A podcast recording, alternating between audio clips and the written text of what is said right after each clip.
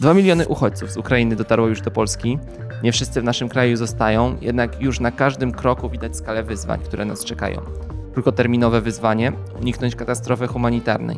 Długoterminowe uniknąć napięć społecznych oraz zapewnić uchodźcom godziwe warunki do życia. Jak w tej sytuacji odnajdują się samorządowcy? Jak wygląda ich współpraca z rządem? Gdzie radzimy sobie najlepiej, a co wymaga znacznej poprawy? I wreszcie, jak zmienią się nasze miasta i lokalne wspólnoty? Witajcie w najnowszym Międzymiastowo, podcaście miejskim realizowanym przez Klub Jagielloński. O kryzysie uchodźczym rozmawiam dzisiaj z doktorem Marcinem Kędzierskim, wykładowcą Uniwersytetu Ekonomicznego w Krakowie oraz głównym ekspertem Centrum Analiz Klubu Jagiellońskiego. Międzymiastowo. Podcast miejski Klubu Jagiellońskiego. Gdy słuchacie Państwo tego podcastu, liczba uchodźców prawdopodobnie jest już wyższa niż tą, którą podałem we wstępie. Również zapewne sytuacja na froncie jest odmienna od tej, gdy, która jest w momencie, gdy rozmawiamy. Nie o tym będzie nasz dzisiejszy podcast. Zacznijmy więc od tego, żeby zobrazować, jak wygląda obecnie sytuacja w Polsce. Sytuacja e, z napływem uchodźców i gdzie pojawiają się największe rafy, największe wyzwania. I tutaj moje pytanie pierwsze do Ciebie, Marcinie. Czy Twoim zdaniem Polska zdaje egzamin zarządzania kryzysowego? To jest bardzo trudne pytanie, które pewnie trzeba sobie rozłożyć na czynniki pierwsze, więc ja zacząłbym od e, kilku danych, żeby trochę zobrazować, przed jakim wyzwaniem stoimy. Nagrywamy ten podcast 21 marca, e, kiedy liczba uchodźców e, osiągnie, które przybędą do Polski, osiągnie około 2 milionów 100 tysięcy.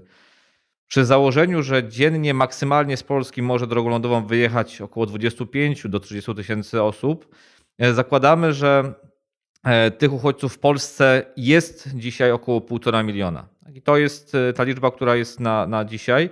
Natomiast patrząc z perspektywy tego, że ta, e, ta migracja wciąż trwa i będzie jeszcze najprawdopodobniej trwała, chociaż tutaj no jest bardzo wiele scenariuszów, roz, scenariuszy rozwoju sytuacji, no to trzeba się liczyć z tym, że ta liczba będzie wynosiła w tym najbardziej optymistycznym wariancie 1 700 do 2 milionów, no a w tych bardziej pesymistycznych, na przykład w sytuacji, w której te działania, działania wojenne rozszerzyłyby się na, na zachodnią Ukrainę, to może być 2,5, 3, a nawet 5 milionów osób. Więc mówimy tutaj o skali, która jest y, no, absolutnie nieporównywalna z niczym, z czym Europa miała do czynienia w ostatnich latach, bo choćby dla przypomnienia, w 2015 roku e, Republika Federalna Niemiec przyjęła 800 tysięcy uchodźców z Bliskiego Wschodu, natomiast to stanowiło około 1% populacji Niemiec. Natomiast te 2 miliony ludzi to jest e, jakieś 5-6% populacji Polski, co pokazuje, jaka jest ogromna różnica w, tych, w skali tych, tego napływu uchodźców. I to też e, rodzi pytania o to, czy jesteśmy w ogóle w stanie sobie poradzić z takim dużym wyzwaniem. No i moja teza będzie taka, że w, nawet dobrze funkcjonujący system zarządzania kryzysowego miałby duży problem, żeby bez problemu sobie poradzić z tym wyzwaniem. Natomiast w sytuacji, w której ten system zarządzania kryzysowego w Polsce, i o tym pewnie jeszcze będziemy mówić, wygląda e, źle, wygląda słabo, on się nie sprawdza, e, no to te, ten kryzys będzie się nam pogłębiał i myślę, że można już powiedzieć, że Polska jest na etapie kryzysu humanitarnego. Świadomie zapytałem w tym moim pierwszym zdaniu o to, czy Polska zdaje egzamin zarządzania kryzysowego, no bo pojawiły się teorie o tym, że poradziliśmy sobie w pierwszych tygodniach dobrze, ale że to wszystko stało się, to jest zasługa przede wszystkim wolontariuszy, potem samorządów, na końcu rządu. No i oczywiście wydaje mi się, że nie jest to właściwe, właściwe spojrzenie, że rząd również wykonał, czy tam urzędnicy szczebla centralnego wykonali mrówczą pracę w wielu obszarach, ale jednak w tych takich kluczowych obszarach, czyli właśnie transport spod granicy, zarządzanie wolontariuszami, które też e, było i jest problematyczne, czy wreszcie takie zorganizowanie się w tych największych miastach i przekazywanie, może to jest złe słowo, ale przesyłanie jednak uchodźców dalej do mniejszych miast, które są mniej obciążone w tym momencie, nie wyglądało na pewno tak, jak powinno. E, no i tutaj chciałbym Cię zapytać o no właśnie ocenę stricte tych działań rządu. Rządu, ale też wojewodów, bo wydaje się, że to oni powinni stać na pierwszej linii frontu. Ocenę systemu zarządzania kryzysowego w przypadku tego konkretnego wyzwania e, trzeba e, prowadzić troszkę w e, ujęciu takim kontekstualnym. To znaczy, mamy do czynienia nie z jednym, ale z dwoma kryzysami. Jednym kryzys to jest kryzys wewnętrzny, związany z napływem setek tysięcy, a dzisiaj już tak naprawdę milionów uchodźców i uchodźczyń z Ukrainy. Na drugi kryzys to jest kryzys wojenny i też pamiętajmy, że polskie władze są bardzo mocno zaangażowane w organizowanie międzynarodowej pomocy dla Ukrainy. I w to jest zaangażowany zarówno e, premier, jak i cała kancelaria prezesa Rady Ministrów. I można odnieść wrażenie, że zabrakło takich mocy przerobowych, aby uruchomić Rządowe Centrum Bezpieczeństwa i de facto drugi sztab antykryzysowy, któremu przewodzić powinien e, minister spraw wewnętrznych i administracji. Ja przypomnę, że w czasie pandemii COVID-19 mieliśmy takie dwie medialne twarze walki z kryzysem. To był premier Mateusz Morawiecki i ówczesny minister zdrowia Łukasz Szumowski. Natomiast no dzisiaj tej twarzy ministra Mariusza Kamińskiego nie widać i tej koordynacji nie ma. Tą twarzą w jakim sensie jest wiceminister MS, w MSWiA, czyli Paweł Szefernaker, odpowiadający za administrację i trzeba oddać mu, że e, tak szybko przeprowadzona e, procedura nadawania numeru PESEL e, gościom z Ukrainy to jest, to jest na pewno jakiś sukces polskiego państwa. Natomiast chyba zabrakło takiej politycznego kierownictwa, takiej politycznej koordynacji ze strony kierownictwa resortu, w tym głównie ministra Mariusza Kamińskiego, bo wydaje się, że tylko minister miał możliwość skoordynowania działań wojewodów, i tutaj faktycznie mamy doniesienia z różnych y, regionów Polski. No, że wojewodowie często umywali ręce, że wojewodowie nie podejmowali odpowiedzialności, bali się podejmować decyzje, zrzucając tę odpowiedzialność na te decyzje, czy to na samorządy, czy to wręcz na na wolontariuszy. I tutaj no, no, symboliczna jest e, wypowiedź jednej z wolontariuszki z warszawskiego Torwaru, która wspomniała, że ona by chciała, żeby rząd koordynował, a ona udzielała pomocy, natomiast miała wrażenie, że to politycy zaczynają udzielać pomocy, spychając koordynację na wolontariuszy, czyli trochę odwróciliśmy tę piramidę do góry nogami. Mamy rząd, jeszcze mamy dwa obszary do zobrazowania, czyli kolejny obszar samorządowcy. Mm, no bo tutaj też pojawili się na pierwszej linii medialnej, e, szczególnie samorządowcy tych największych miast, czy to prezydent Majchrowski w Krakowie, czy jeszcze chyba bardziej prezydent Trzaskowski w Warszawie, czyli dwa, mówimy o dwóch miastach, które chyba najmocniej zostały obciążone e, przynajmniej tą pierwszą falą uchodźczą. E, są też inni samorządowcy. Pojawiało się bardzo wiele głosów e, samorządowców o tych, że oni są gotowi na pomaganie, ale trochę nie wiedzą, jak się za to zabrać, bo mają przygotowane hale czy inne miejsca, w których e, ci uchodźcy mogliby nocować, mogliby im, mogłaby być udzielona im pomoc, pomoc, ale ci uchodźcy do nich przynajmniej w tych pierwszych tygodniach nie trafiali. No i tutaj chciałbym Cię zapytać o ocenę tego, czy samorządowcy raz e, trafnie jakby adresowali te, tą pomoc, którą przygotowali, e, czy tam może coś nie zagrało, czy jednak no tutaj też zabrakło takiej koordynacji i kontaktu na linii wojewodowie, rząd, samorządy. Kluczowym wyzwaniem w krótkim okresie jest zapewnienie E, uciekinierom e, wojennym. Przede wszystkim zaopatrzenia w żywność i zakwaterowania. E, I tutaj konieczna jest koordynacja ze strony rządu, dlatego że nie miasta, największe miasta, do których w naturalny sposób uciekają uchodźcy, ponieważ tam te miasta dają większą szansę na to, żeby znaleźć mieszkanie, znaleźć pracę, być w jakichś sieciach migracyjnych, no te miasta nie są w stanie wchłonąć tak ogromnej liczby ludzi. I tutaj ten główny ciężar dzisiaj spadł na Kraków i na Warszawę i zabrakło wyraźnie tej koordynacji, relokacji pomiędzy różne regiony Polski, bo przecież wciąż tych miejsc wolnych jeszcze jest sporo w województwach na ścianie zachodniej albo w tych mniejszych miejscowościach. Może już nie na Podkarpaciu, bo tutaj ten stopień wysycania jest naprawdę ogromny. Natomiast to trudno się dziwić, że, że te duże miasta sobie dzisiaj nie radzą, ale e, no, też nie wiem dokładnie, jak sytuacja wygląda w Warszawie, natomiast z tych głosów, które płyną z Krakowa, no tutaj pojawiał się wyraźny problem braku e, koordynacji czy braku istnienia pewnych nieformalnych sieci, które mogłyby zastąpić ten brak koordynacji ze strony wojewodów. I to także pokazała pandemia COVID-19, to znaczy w tych samorządach, w tych powiatach, w tych województwach, czy w tych gminach, gdzie istniały nieformalne sieci współpracy pomiędzy lokalnymi elitami, tam udawało się przeprowadzać skuteczne działania, natomiast tam, gdzie tych nieformalnych sieci nie było, no to mieliśmy najwyższe wskaźniki zgonów e, spowodowane właśnie COVID-19. No i znowu w sytuacji, w której nie mamy e, skutecznego, efektywnego systemu zarządzania kryzysowego, który byłby taką instytucją formalną, w to miejsce muszą wchodzić instytucje nieformalne, właśnie takie jak te nieformalne sieci elit, no i w niektórych miejscach to wyglądało lepiej, a w niektórych miejscach to wyglądało gorzej i mam wrażenie, że akurat w Krakowie e, to nie wyglądało jakoś najlepiej. No i stąd też e, miasto dość szybko zaczęło mieć problemy z przyjmowaniem uchodźców i zaczęło tak naprawdę zniechęcać organizacje pozarządowe do tego, żeby udzielały pomocy, bo to w ich rozumieniu miało oznaczać zachęcanie Ukraińców do tego, żeby przybywali do Krakowa, a prezydent miasta stwierdził, że Kraków już większej liczby uchodźców po prostu nie jest w stanie przyjąć. I wreszcie ostatnia grupa, ostatni obszar, który, żeby dla pełnego zobrazowania sytuacji warto omówić, e, czyli właśnie wolontariusze. Wspominałeś już e, o nich kilkukrotnie. Chciałbym Cię zapytać, oczywiście, e, patrząc na ten ogrom pracy, który został wykonany przez wolontariuszy na bardzo różnych szczeblach i bardzo różnych i dalej jest wykonywany, czy ta narracja pod tytułem, że to wolontariusze sami się zorganizowali, zorganizowali ten naprawdę zastępczy system zarządzania kryzysowego jest właściwa, czy, czy jednak to jest jednak takie trochę no, omijanie odpowiedzialności państwa, tak? Bo ta narracja oczywiście była wygodna, ale też widziałem mocno wiele głosów polemicznych, że tam, gdzie państwo działało skutecznie, tam jakby się nie chwaliło tego, tych działań, a wytykało się palcami jedynie te obszary, które były, oczywiście słusznie wytykało, które były no jednak niedziałające. No i tutaj wolontariusze rzeczywiście stworzyli, czy sieci wolontaryjne stworzyły, stworzyli taki system, który jest alternatywą i wciąż może być taką alternatywą, czy jednak e, to tylko na początku tak wyglądało, że ten zryw społeczny e, wiele rzeczy zasłonił, ale potem jednak te problemy wychodziły?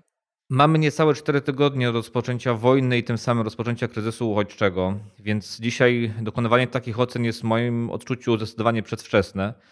E, przed rokiem Centrum Polityk Publicznych Uniwersytetu Ekonomicznego w Krakowie, dokonując takiego podsumowania pierwszego roku pandemii COVID-19, e, opublikowaliśmy raport pod tytułem Ludowe improwizacje, w którym staraliśmy się pokazać, jak ludzie w sposób oddolny radzą sobie e, z wyzwaniem pandemicznym i trochę ten sam mechanizm w moim odczuciu zadziałał także w kryzysie uchodźczym, to znaczy powstawały pewne nieformalne grupy, takie ludowe improwizacje, które na krótszą metę były sobie w stanie radzić z problemami.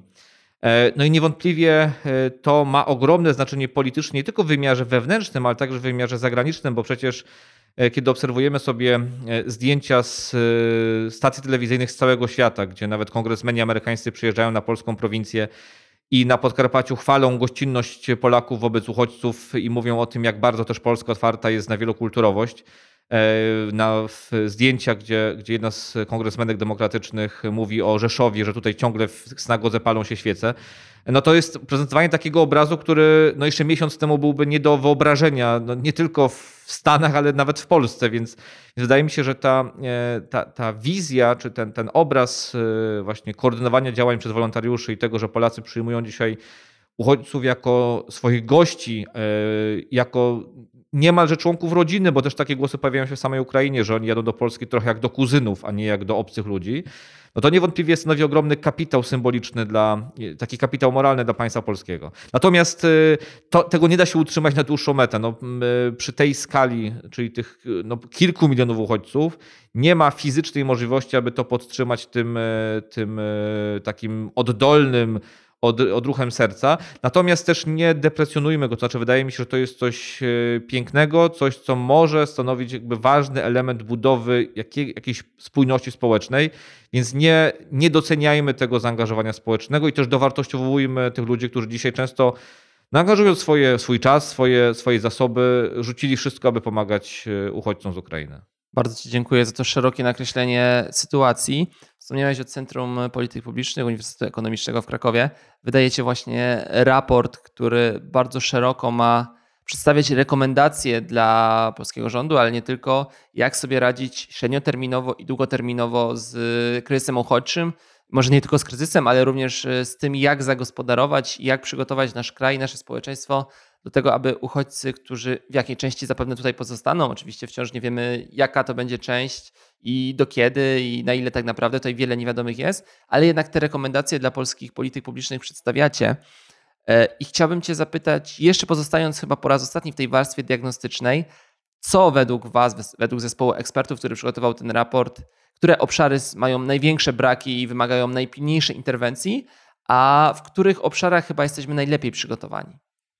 To dodam, że ten raport przygotowywany jest wspólnie z ekspertami Centrum Polityk Publicznych UEK, Pacjenta Europa i Polskiej Sieci Ekonomii. To są taka i zaprzyjaźnionych ekspertów z innych instytucji, ale te trzy, trzy ośrodki mają tutaj rolę wiodącą. Tak naprawdę ciężko jest powiedzieć, czy jest jakiś obszar, który jest dzisiaj dobrze przygotowany do przyjęcia uchodźców. Chyba we, wszystkich obszarach, czy to obszarach y, administracji, w obszarze ochrony zdrowia, w obszarze edukacji, w obszarze, polityki mieszkaniowej, no wszędzie mamy y, problemy, wszędzie mamy jakieś zaniedbania, które były już obecne także przed tym kryzysem, które dzisiaj będą tylko uwypuklone i chyba najbardziej takim no, najbardziej bolesnym czy, czy najbardziej problematycznym obszarem jest polityka mieszkaniowa, bo już przed pandemią mieliśmy spore niedobory mieszkań, zwłaszcza w największych polskich miastach, czyli tam, gdzie uchodźcy się udają. No i dzisiaj jest pytanie, jak znaleźć zakwaterowanie dla tych kilku milionów ludzi. E, my zakładamy, że to, mamy nadzieję przynajmniej, że to nie potrwa bardzo długo, że część tych osób będzie wróci na Ukrainę, e, czy wróci do Ukrainy i że, i że e, te działania wojenne się skończą przy relatywnie niewielkich zniszczeniach, chociaż no, na to nadzieje są coraz niestety coraz mniejsze. Natomiast, y, no, tak jak już powiedzieliśmy, tutaj y, konieczna jest relokacja do mniejszych ośrodków miejskich tym, i, i, i tak naprawdę do, do, do każdego polskiego miasteczka, bo przy tej skali, kiedy to będzie 2-2,5 miliona ludzi, to oznacza, że co 12, co 15 osoba w Polsce będzie, będzie uchodźcą, więc tak naprawdę to osoby będą w każdym, nawet najmniejszym polskim miasteczku.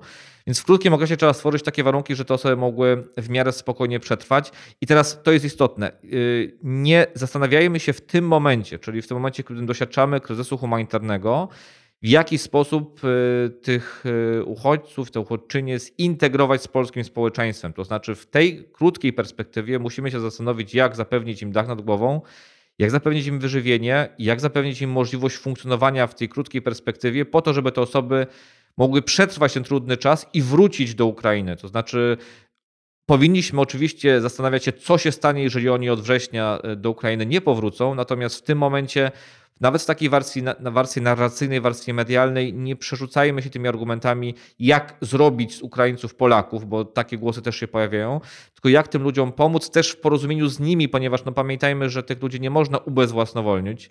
E, to są osoby, które też no, mają pewną inicjatywę, więc też trzeba ich pytać o to, e, jakie oni mają oczekiwania, jakie oni mają potrzeby, zwłaszcza w tym krótkim okresie rozpoczynają się jakby kolejne akcje, działania, które mają średnioterminowo właśnie zarządzać kryzysem uchodźczym. E, te relokacje bardziej skutecznie lub nieskutecznie się już rozpoczęły do poszczególnych samorządów, również za granicę. E, pojawiła się, pojawiła się również akcja nadawania numeru PESEL. I o to chciałbym Ciebie zapytać, czy no, te działania, które się wydają e, bardzo masowe i patrząc na jakby wydolność polskiego systemu urzędniczego, dosyć ryzykowne, czy one są w stanie, jesteśmy w stanie je po prostu przeprowadzić tak, żeby ten system działał i żeby te 2 miliony czy 1,5 miliona ludzi w bardzo krótkim okresie czasu włączyć do, do systemu. No, do różnych systemów, tak? bo tu mówimy i o systemie administracyjnym, do systemie e, e, usług społecznych, czy w ogóle polityki społecznej, ale to też jest system edukacyjny, system ochrony zdrowia, więc to będzie wyglądało różnie i też e, no, trzeba sobie bardzo wyraźnie powiedzieć, że nie ma możliwości, aby nie było problemów. To znaczy, będą takie miejsca w Polsce, będą takie subsystemy, które będą działały w miarę normalnie, będą takie miejsca, gdzie uchodźcy nie będą dostawali należytej pomocy. I też z tym trzeba robić wszystko, żeby tych y, dobrych przykładów było jak najwięcej, a tych problemów, czy tych, tych miejsc, gdzie to się nie udaje, było jak najmniej. Ale trzeba mieć świadomość, że takie miejsca będą. Znaczy nie da się tych problemów całkowicie, całkowicie uniknąć. E, to, co jest ważne, to jest to, żeby jednak uświadamiać też obywateli, e, Polaków, że w perspektywie najbliższych kilku tygodni zaczną pojawiać się napięcia. To jest absolutnie zrozumiałe. To jest tak w każdej relacji. Te emocje, zarówno po polskiej stronie, jak i po stronie ukraińskiej e, osłabną i zacznie się konflikt, z którego tak jak w każdym związku, no można to porównać do związku, albo wyjdziemy wzmocnieni, albo te konflikty będą wzmacniane i będą powodowały jeszcze większe kłopoty. Więc y, na dzisiaj, y, czyli pod koniec marca, musimy mieć świadomość, że ten okres entuzjazmu, e, on się powoli wyczerpuje. Wchodzimy w okres kryzysu, będzie coraz więcej napięć i teraz jak sobie z tymi napięciami umiejętnie radzić? Sytuacji, w której państwo no, będzie obejmowało te osoby wsparciem i tymi systemami ochrony zdrowia, edukacyjnym, społecznym stopniowo. To znaczy, to się nie wydarzy w ciągu tygodnia czy dwóch. Więc y, tu wydaje mi się, że taka duża praca na psychologii, na psychologii społecznej e, i myślę, że w pierwszej kolejności trzeba uruchomić system pomocy społecznej, dlatego że te osoby po prostu muszą mieć jak funkcjonować e, i system ochrony zdrowia, zwłaszcza w zakresie, w zakresie szczepień, dlatego że do Polski przyjechało, szacuje się, 700 tysięcy dzieci. I jest wśród e, polskich rodziców taka obawa, że jeżeli te dzieci trafią do e, placówek wychowawczo-oświatowych, no to a zważywszy, że w Ukrainie mamy znacznie mniejszy poziom wyszczepienia, bo ten kalendarz szczepień jest uboższy, że to... Te, te Mówimy dzieci... nie tylko o covid ale również o tych innych podstawowych szczepionkach, choćby odra czy różyczka, prawda? Tak, odra, różyczka, błonica, sztusiec, gruźlica, więc ty, te, tych, tych problemów zdrowotnych jest wiele i dzisiaj nie wystarczy tylko zadbać o gości, ale też trzeba zadbać o gospodarzy właśnie po to, żeby oni czuli się bezpiecznie i czuli się gotowi do tego, żeby dzielić się pewnymi zasobami. No i jednocześnie tak tymi zasobami się dzielić, tak się posunąć na tej ławeczce i zrobić na niej miejsce dla Ukraińców, żeby z tej ławeczki nie zrzucić osób, które są dzisiaj w najgorszym położeniu, czyli te osoby, których nie stać na e, własnościowe mieszkanie, tych osób, których nie stać na prywatną ochronę zdrowia, tych osób, których nie stać na prywatną edukację, e, czy tych osób, które nie stać na własny samochód i są zdane na transport publiczny, z którym w Polsce przecież też mamy ogromne problemy. E, bardzo dziękuję. Pozostając jeszcze przy akcji PESEL, chciałbym Cię zapytać, e, dlaczego to jest w ogóle potrzebne, bo to chyba warto wyjaśnić. Widzimy, że są olbrzymie kolejki, e, które się ustawiają w największych miejscach, w największych miastach, czy to Tauron Arena w Krakowie, czy chyba Stadion Narodowy w Warszawie, Ukraińców, Ukrainek, które które czekają, żeby ten numer PESEL odebrać. Dlaczego to się musi dziać w sposób tradycyjny i dzięki, co się wydarzy dzięki temu, tak? Do jakich systemów zostaną włączeni dzięki e, PESELowaniu tak naprawdę?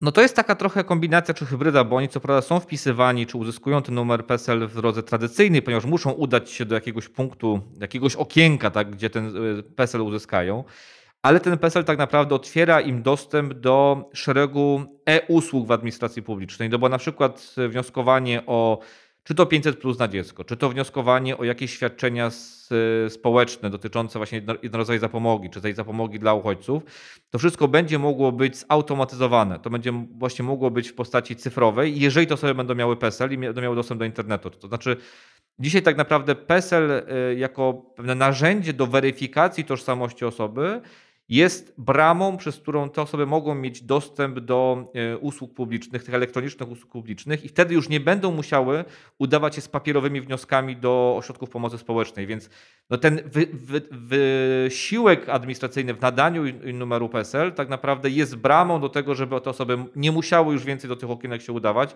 albo żeby tę liczbę wizyt w, w takiej tradycyjnej administracji ograniczyć i dać możliwość korzystania z usług administracji. Bardzo Ci dziękuję w artykule, który popełniłeś dla Dziennika Gazety Prawnej, e, pisałeś, to już był jakiś, jakiś czas temu, ale pisałeś o tym, jak wdrożyć skutecznie, jak przekonywać Polaków do tego, że ta relokacja uchodźców trafiających do największych miast ma sens i jak może skutecznie wyglądać. E, I pisałeś tam między innymi o tym, że warto skierować e, taki apel do naszych seniorów, w tym zwłaszcza do wdów, żeby przyjęli uchodźców pod swój dach. Trochę na zasadzie wymiany barterowej, czy jakby świadczenia wzajemności usług, wskazując na to, że przecież Ukrainki uciekające przed wojną, e, zamieszkujące z polskimi seniorami, polskimi seniorkami, e, mogłyby się odwdzięczyć e, za ten dach nad głową e, właśnie taką opieką. E, opieką, która w polskiej jakby rzeczywistości jest coraz bardziej problematyczna. Doskonale wiemy, że e, seniorów mających problemy z takimi codziennymi zakupami, czy też właśnie choćby z obsługą, z opiekowaniem się domem jest, jest coraz więcej w Polsce lokalnej. E, czy Twoim zdaniem to ma szansę w ogóle się wydarzyć? Czy to był raczej taki apel wbiegający bardzo w marzenia? To jest pomysł, e, taki Babcia Pomaga, taki projekt Babcia Pomaga, który zgłosiła e, jedna z autorek naszego raportu, Joanna Erbel. I wydaje mi się, że to jest przy tej skali uchodźców, czyli ponad dwóch milionach osób, nie możemy szukać jednego rozwiązania, takiego jednego Wunderwaffe. Trzeba szukać bardzo wielu kanałów, y, które umożliwią nam zaopiekowanie czy zaadresowanie potrzeb kilkunastu tysięcy, inne rozwiązanie kolejnych kilkunastu, tak? Czyli żeby znaleźć cały szereg instrumentów, które będziemy mogli objąć jak największą grupę osób. teraz oczywiście nie chodzi o to, żeby zmuszać dzisiaj polskie seniorki czy polskich seniorów do przyjmowania Ukraińców pod swój dach, ale stworzyć taki mechanizm zachęt, które, z którego może część osób będzie chciała dobrowolnie skorzystać. I tutaj ważne słowo nie chciałbym mówić o odwdzięczaniu się, co raczej o odwzajemnianiu. To znaczy, że osoby, które przybywają z Ukrainy, mogą mieć taką, takie pragnienie, taką potrzebę, żeby się odwzajemnić za pomoc, którą otrzymują. Oczywiście nie mogą tego zrobić finansowo, bo nie mają takich środków, ale mogą poświęcić, e, czy mogą odwzajemnić to właśnie poprzez swój czas. E, I e, wydaje się, że w takiej sytuacji, w której matka z dzieckiem zamieszka na przykład w jakimś piętrowym domu, na polskiej wsi, gdzie parter zajmuje właśnie seniorka, a, a góra jest wolna, a właśnie ona już nie ma męża, bo mąż sadystycznie nie żyje przez kilkanaście lat, to znaczy e, kobiety żyją dłużej i częściej zostają w, w, przez kilka co najmniej lat wdowami, że taki układ mógłby być e, korzystny i dla tej seniorki, i dla tej matki z dzieckiem, a tym bardziej też, że e, dla matki z dzieckiem bezpieczniej wprowadzić się do kobiety niż do mężczyzny. O tym też musimy pamiętać, to znaczy zwykle takie kryzysy uchodźcze są pożywką dla, dla zorganizowanych grup przestępczych i też y, rozlokowanie tych osób po prowincji, właśnie też u osób starszych, y, jest też taką szansą, żeby uniknąć losu y, niewolnictwa seksualnego. Tak? I tak mówię, to jest jedno z możliwych rozwiązań, właśnie po to, żeby te osoby się nie gromadziły w największych polskich miastach, które nie będą w stanie tym osobom udzielić czy to zakwaterowania, czy w ogóle takich możliwości pracy. I z tym się też wiąże konieczność zbudowania całego sektora usług społecznych, bo to, co jest ważne, to trzeba podkreślić, w Polsce mamy około 150 tysięcy wakatów na rynku pracy, a to oznacza, że te kil, kilka milionów ludzi nie znajdzie od razu zatrudnienia. Więc tutaj jest potrzeba znalezienia tego zatrudnienia, czy to w sektorze publicznym, na przykład poprzez zatrudnienie tych osób w administracji publicznej, tam gdzie to jest możliwe na prowincji, bo tam też te wakaty są. Dzisiaj wiele ludzi ucieka z prowincji i, te, i ciężko jest znaleźć pracowników w, w, w tych lokalnych urzędach. No a po drugie sektor usług, usług społecznych, czyli zwłaszcza sektor usług opiekuńczych w tych miejscach, w których to pokolenie wyżu demograficznego pozostało w Polsce, tego powojennego, a ich dzieci z lat 80. już wyjechały do większych miast albo wyjechały za granicę i dzisiaj nie odwiedzają swoich rodziców czy swoich dziadków i nie są w stanie zapewnić im takiej regularnej opieki. W ustawie, którą uchwalił niedawno parlament, podpisał prezydent, która już obowiązuje o pomocy Ukrainie, pomocy uchodźcom, E, znalazł się inny zapis, e, który ma przekonywać e, Polaków do przyjęcia pod swój dach uchodźców. Zapis o kwocie 40 bodajże złotych dziennie. Chyba nie można tego nazwać zapomogą. Tak jakby wynagrodzenia na zaopiekowanie i na wyżywienie osób przyjmowanych pod swój dach. Pojawiły się głosy, że to jednak nie jest właściwy kierunek, że to będzie prowadziło no jednak do niskiej klasy biznesu, robienia interesów na, na tych Ukraińcach. E, no bo wystarczy sobie policzyć, że przyjęcie jednego uchodźcy w skali miesiąca to 1200, no ale 10 uchodźców to już jest 12 tysięcy, czyli dosyć konkretna kwota. E, a przecież w takich domach przyjęcie 10 uchodźców wydaje się bezproblemowe, tak? Oczywiście abstrahując od tego, jak ta pomoc i to wsparcie będzie potem w praktyce wyglądało. E, czy Twoim zdaniem te zapisy tej ustawy to właściwy kierunek i może rzeczywiście przekonać ludzi, czy jakoś w pewien sposób im to wynagrodzić, to poświęcenie, na które się decydują, czy raczej nie w tą stronę powinniśmy zmierzać? To rozwiązanie w takiej warstwie medialnej, kiedy było zapowiadane, budziło e, nie tylko moje, ale obawy bardzo wielu ekspertów. Na szczęście jest tak, że to wsparcie jest oferowane na dwa miesiące i to mieszkanie trzeba wcześniej zarejestrować w urzędzie gminy. Tutaj wprowadzone są pewne obostrzenia. Też pamiętajmy, że wiele osób przyjęło w tych pierwszych tygodniach uchodźców pod swój dach i ponosi z tego tytułu koszty.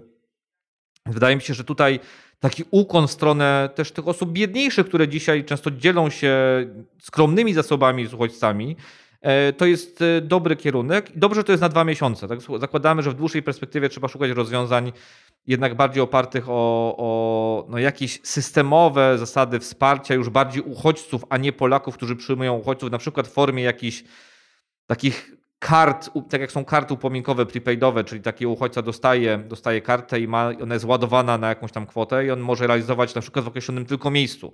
Tak, czyli nie będzie tego zarzutu, że ktoś odbiera z Polski socjal, wjeżdża za granicę i drenuje polski budżet, czyli właśnie dostaje taką kartę i może tę, tę kartę wykorzystywać przy zakupach właśnie na terenie danej gminy, jednocześnie osłabiając te negatywne emocje. Natomiast w sytuacji, w której właśnie te seniorki na przykład przyjmowałyby by uchodźców na polskiej prowincji, gdzie dzisiaj E, osoby z Ukrainy nie chcą jechać, no to zachętą dla tych seniorek właśnie mogłaby być pewna dopłata do emerytury e, i wtedy y, mogłoby być tak, że i taka matka z dzieckiem dostaje taką kartę, którą może realizować właśnie w sklepach na terenie danej gminy, no jednocześnie seniorka dostaje jakieś wsparcie finansowe, ale tutaj trzeba było być ostrożnym właśnie po to, aby uniknąć takiego wrażenia, że będziemy teraz handlowali de facto ludźmi i będziemy sobie przerzucali tego, kto więcej ma Ukraińców, bo kto na tym więcej zarobi, więc dobrze, że to te, akurat ten instrument został ograniczony do dwóch miesięcy.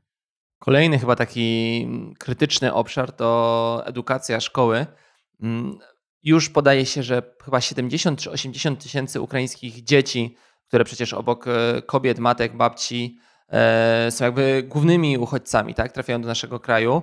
E, jest już w szkołach i oczywiście to wygląda w wielu miastach na bardzo różnie, bo w niektórych e, miastach po prostu dołączyły do klas, klasy zostały rozszerzone, e, w niektórych to są jakby takie dodatkowe zajęcia popołudniowe dla tych dzieci. Nie ma jeszcze opracowanego systemu. Oczywiście wszyscy sobie zdają sprawę, że większy problem będzie we wrześniu i tak trzeba być gotowy tak naprawdę na wrzesień, jeżeli w tym negatywnym scenariuszu jednak te dziesiątki, setki tysięcy uchodźców, czego oczywiście nie, nie życzymy, zostałyby w naszym kraju. E, no ale jednak e, edukacja, jak wiemy, i nasze szkoły w ostatnich latach miały swoje problemy. Ten kryzys uchodźczy może tak naprawdę bardzo mocno, nie wiem czy je dobić, czy po prostu doprowadzić do stanu agonialnego. Wiem, że edukacja to twój konik, więc chciałbym cię zapytać, jakie są rekomendacje na szybkie tak naprawdę przyjęcie tych dzieci, które pewnie wiele z nich e, wciąż boryka się z dużą traumą, E, oczywiście to są bardzo różne historie i każda jest inna, ale jednak e, no, potrzeba nauczycieli bardziej uwrażliwionych, potrzeba zapewne psychologów, e, potrzeba też no, w jakiś sposób dotrzeć do polskich dzieci, żeby wiedzieli, jak rozmawiać ze swoimi rówieśnikami, żeby też w jakiś sposób przyjęli, bo tutaj bariera językowa będzie przecież spora, przynajmniej na początku. Więc co się musi wydarzyć w edukacji? Tutaj działania mają określoną hierarchię. Wydaje mi się, na samym szczycie tych, tych celów powinno pojawić się to, że Chcemy zagwarantować ukraińskim dzieciom wsparcie w tym czasie, możliwość spędzenia czasu z rówieśnikami i możliwość kontynuowania nauki w języku ukraińskim w, według ukraińskiej podstawy programowej. To jest możliwe. E, to jest możliwe, ponieważ e, ukraińskie państwo wciąż funkcjonuje. Ministerstwo Oświaty i Nauki Ukrainy ma zdigitalizowane zasoby dydaktyczne, których można korzystać w Polsce, i to oznacza, że zadaniem polskiego państwa powinno być przede wszystkim udostępnienie możliwości technicznych, czyli dostępu do sprzętu komputerowego, dostępu do internetu, dostępu do sal, aby ukraińskie dzieci, które są doświadczone z edukacją zdalną po czasie pandemii, mogły w tym najbliższych miesiącach, czyli do wakacji, kontynuować naukę w swoich szkołach, w swoim języku, zgodnie ze swoim programem. Jeżeli to nie jest możliwe, no to zadaniem e, rządu powinno być stworzenie oddziałów przygotowawczych i o tym na szczęście już mówił minister e, Czarnek kilka dni temu. Natomiast oczywiście nie będzie łatwe zadanie, jak takie oddziały przygotowawcze stworzyć. No one pewnie powstaną w tych większych miastach, w małych ośrodkach, z tym będzie pewnie większy problem. No i jeżeli nie uda się stworzyć takich oddziałów przygotowawczych, albo nie uda się umożliwić edukacji zdalnej, no to jeszcze jednym rozwiązaniem jest stworzenie ukraińskich szkół, no bo pamiętajmy, że ukraińskie nauczycielki też są wśród tych uchodźców. Więc można tworzyć ukraińskie oddziały, zwłaszcza w tych największych polskich miastach. I dopiero jeżeli nie uda się właśnie tej edukacji zdalnej, nie uda się otworzyć ukraińskiego oddziału, nie uda się otworzyć oddziału przygotowawczego, no to w ostateczności można właśnie e, albo tworzyć jakieś zajęcia świetlicowe dla dzieci ukraińskich, czyli jakby zostawiamy dydaktykę, oferujemy im wsparcie, czy to przy pomocy ukraińskich nauczycielek, czy na przykład polskich emerytowanych nauczycielek, które mają jeszcze jakąś znajomość języka rosyjskiego, więc byłyby w stanie się komunikować z tymi, z tymi, z tymi dziećmi. Tu też jest element tego zaangażowania seniorów w ten cały proces radzenia sobie z problemem. To jest też duży problem polskiego państwa i dzisiaj wydaje się, że to też jest szansa, żeby jakoś pomyśleć nad, nad aktywną polityką senioralną, bo to jest nam dzisiaj bardzo potrzebne. E, a i dopiero w ostateczności te dzieci wysyłać do szkoły. I to, że te dzieci wysłaliśmy, to już 80 tysięcy dzieci jest w polskich szkołach, to jest potencjalne ryzyko, ponieważ to są osoby, które trafiają do polskich klas w połowie roku szkolnego i nawet dla polskiego dziecka to byłoby traumatyczne. A tu mamy do czynienia z dziećmi, które szczęście uciekają przed bombami, które nie znają języka polskiego i znajdują się tak naprawdę w zupełnie nowej sytuacji, do której nie są przygotowani ani nauczyciele, e, ani uczniowie. Więc e, jeżeli już takie ukraińskie dziecko trafi do polskiej klasy, to musi być bardzo regularny monitoring, jak sobie w tej szkole radzi ze świadomością, że może być tak, że po dwóch, trzech tygodniach trzeba będzie podjąć decyzję, żeby to dziecko ze szkoły wyciągnąć i właśnie wysłać do jakiegoś oddziału przygotowawczego, czy na przykład na jakieś zajęcia świetlicowe i jednocześnie trzeba już myśleć o tym, jak przygotować takich asystentów, y, asystentów nauczycieli, polskich nauczycieli, no bo oni muszą się przygotować do radzenia sobie z tym nowym wyzwaniem. Natomiast jest jeszcze jedno bardzo ważne zadanie, to znaczy część tych ludzi, pamiętajmy o tym, to rodziny pracowników z Ukrainy, którzy już tutaj byli i chcieli prędzej czy później swoje rodziny ściągnąć. No i trzeba się liczyć z tym, że nawet jeżeli sytuacja w Ukrainie się poprawi, to, to sobie już do Ukrainy nie powrócą. Więc też dzisiaj zaczyna się powoli, zbliżamy się do tych procedury zapisów, czy to do szkół, czy do przedszkoli. No i trzeba stworzyć w każdej gminie taką usługę, czy taki etat asystenta E, dla ukraińskich rodziców, który pomoże im zapisać dziecko do szkoły czy do przedszkola właśnie już od września przyszłego roku, czy tego przyszłego roku szkolnego. Rozmawiamy o takim temacie, w którym trudno będzie zaskończyć naszą rozmowę jakimś pozytywnym wątkiem. E, tak naprawdę rozmawialiśmy o tym, jak, jak reaguje i jak powinno reagować polskie państwo, no ale jednak reagować na tragedię, która dzieje się e, na naszych oczach, za naszą wschodnią granicą. Mm, no ale jednak, chyba jednak chciałbym Cię zapytać przede wszystkim o to, patrząc już na taką perspektywę średnioterminową, długoterminową, czego najbardziej się obawiasz w perspektywie tych kilku miesięcy? Nie pytam oczywiście o to, czego się obawiasz, co się wydarzy na froncie, no bo tego nie wiemy, to nie jest od nas zależne, ale tego, co się może w Polsce wydarzyć i czego chciałbyś najmocniej uniknąć. Obawiam się rosnącej polaryzacji politycznej, to znaczy już widać, że e, ten spór polityczny toczący się na polskiej scenie politycznej będzie się zaogniał, będzie takie poszukiwanie zastępczych Putinów.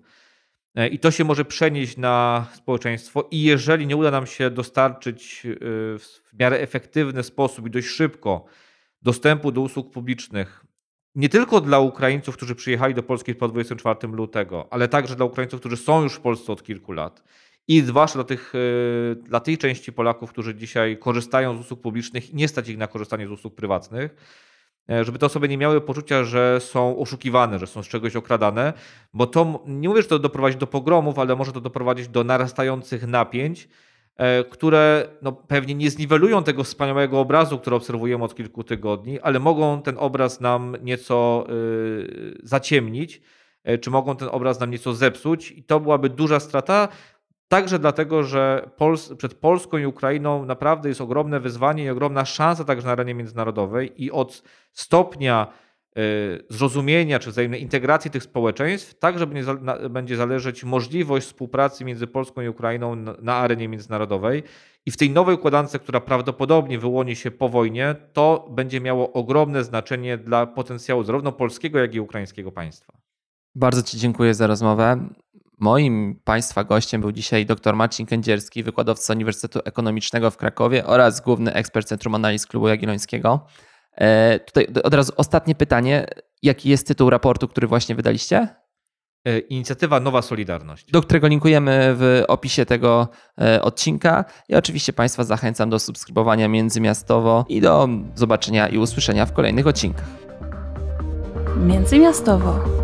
Podcast miejski Klubu Jagiellońskiego.